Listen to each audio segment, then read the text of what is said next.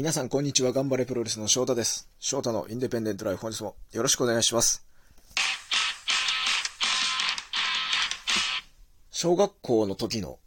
組体操が実はプロレスラー翔太の礎を作っていたんじゃないかということに気づいた話をちょっとしようかなと思いまして、先日のガンプロ板橋大会で第2試合ですかね。大岡春日対今成春風というタッグマッチが組まれたわけですけども、そこで様々なこう組体操のムーブがどうやら出たらしく、僕もあのツイッターとか写真でしかまだ追えきれてないんですけど、組体操ムーブでどうやら4選手が非常にダメージを負ったということで、今成さんがツイッターでね、もう今なお、この組体操というものの是非が、こう、議論されておりますみたいなツイートをしてたわけですよ。それでね、ふと気づい、あ、そういえば俺らは、僕、ね、88年生まれ、1988年生まれの僕世代は、多分ですけど、運動会とかでがっつり組体操とかをやってた世代かなと思います。世代によって、もう今だからないところの方が多いんですかね。今思うと、まあ、なかなか理不尽なことをやってたなと。まあね、その僕よりもっと前はもっとすごかったのかもしれないですけど、まあ膝血だらけになりながらやってましたからね、組体操。まあ、そんな、まあ、組体操がいい悪いかっていうのはもうちょっとわからないですけど、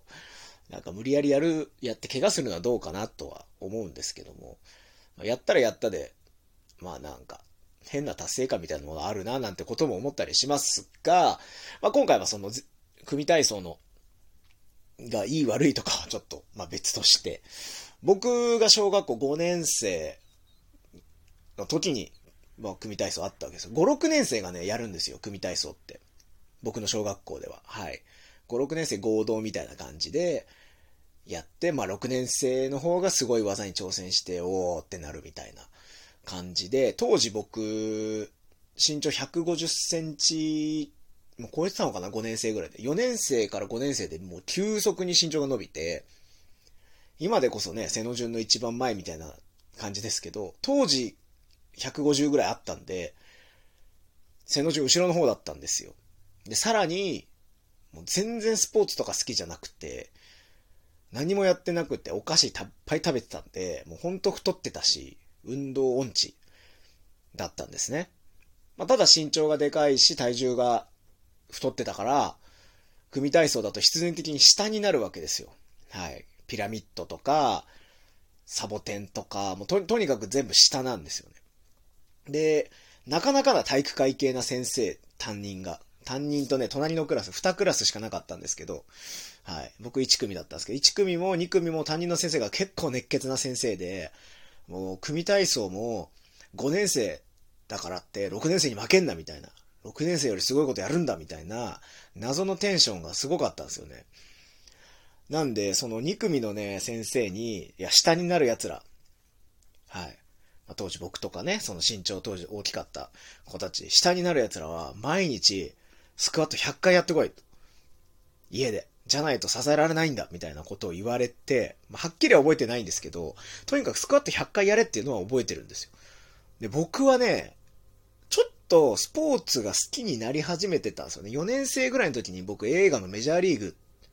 ね、2に石橋貴明さん出てますけど、メジャーリーグっていう映画を友達の家で見て、野球が好きになり始めてた。でも少年野球に入ることはなく、遊びでずっと野球やってたんですけど、まあ、野球とかも好きだし、スポーツもだんだん好きになってきて、そこで、もうスクワット100回やり始めたんですよね、僕は家で。夜やってたんですよ、なぜか。寝る前に、なぜかわかんないですけど、当時寝る前にスクワット100回やって寝るみたいな、こう謎の生活が始まりまして、はい。で、スクワット100回真面目にね、体育祭までずっとずっとやってたんですよ。運動会か。無事にこう、スクワットやることで、首体操もうまくいったような記憶があるんですけど、その、やはり成長期にですね、ガンガン足の運動やったんでね、もう、急速に足が速くなって、それまで全くただの肥満児だったのが、もう体型も変わって、多分スクワットからね、腹筋、背筋、腕立て伏せとかまで始めたんですよね、なんか、派生して。で、リレーの選手にまでなって、そこで。めちゃくちゃ速かったわけじゃないですけど、まあ、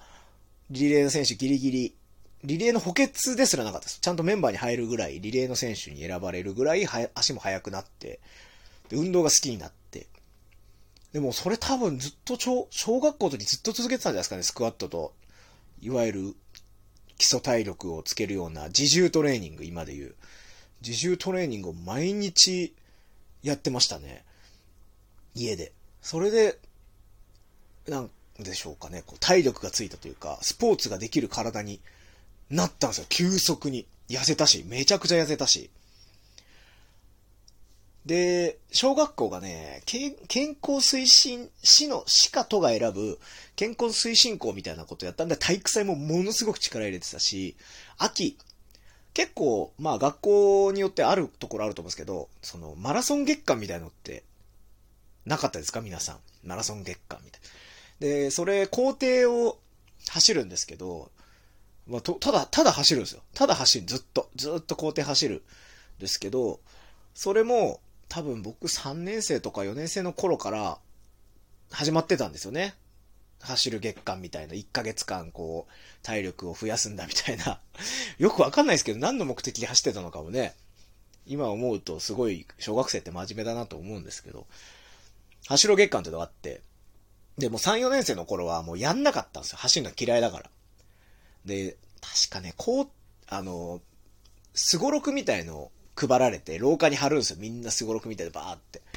で、それが、僕、三鷹だったんで、学校が。中央線なんですよね。東京駅から高尾までっていう、こう、すごろくがあって、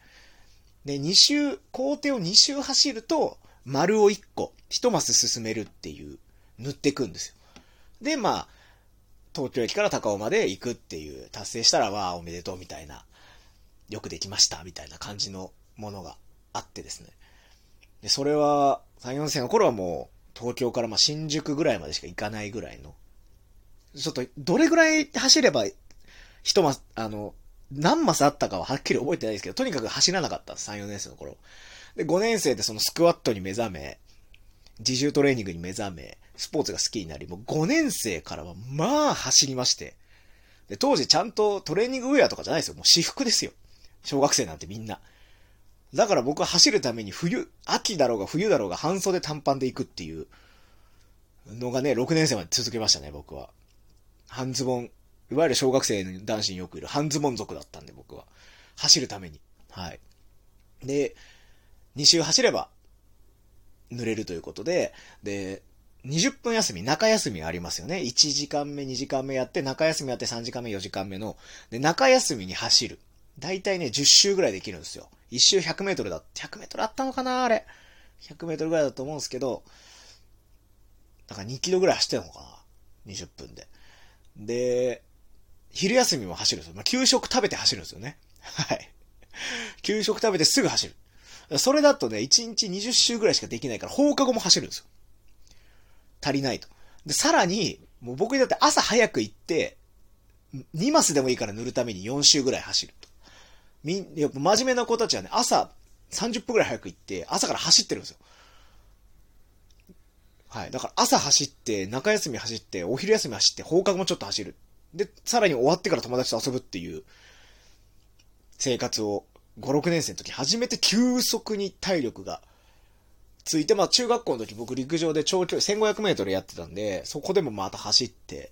で、高校の時野球部だったんですけど、野球部でも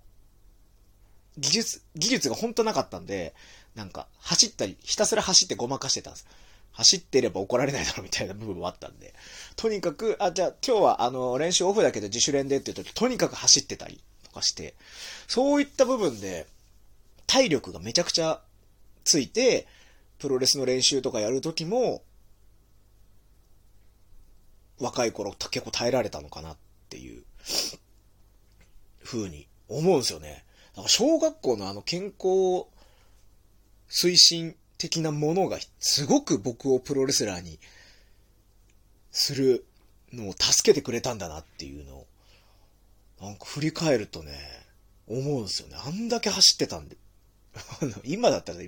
無理だろうっていうぐらい走ってたんで。いやー、なんか助けられましたね。まあ身長がね、止まっちゃったのはもしかしたらその夜のスクワットがいけなかったとか当時めちゃくちゃ思いましたけど、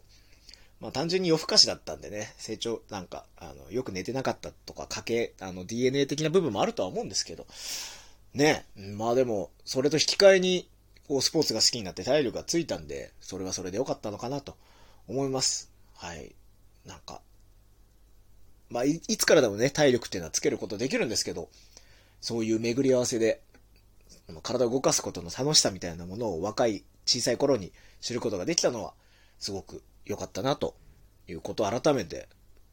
思いましたね。うん。まあ、組体操自体は、まあ、危ないからそんなやらない方がいいとは思いますが、はい、そんなことを思ったガンプロの今成さんたちの試合でございました。えー、ショートインデペンデントライフでは番組特製オリジナルステッカーをリスナーの皆さんに差し上げております。ステッカー欲しいという方はお便りで、ステッカー欲しいですと書いて郵便番号、住所、お名前を書いて、まあ、番組の感想など一言添えてメッセージください。無料で差し上げております。それでは、本日も最後までお聴きいただきましてありがとうございました。また次回の配信でお会いしましょう。ごきげんよう。さようなら。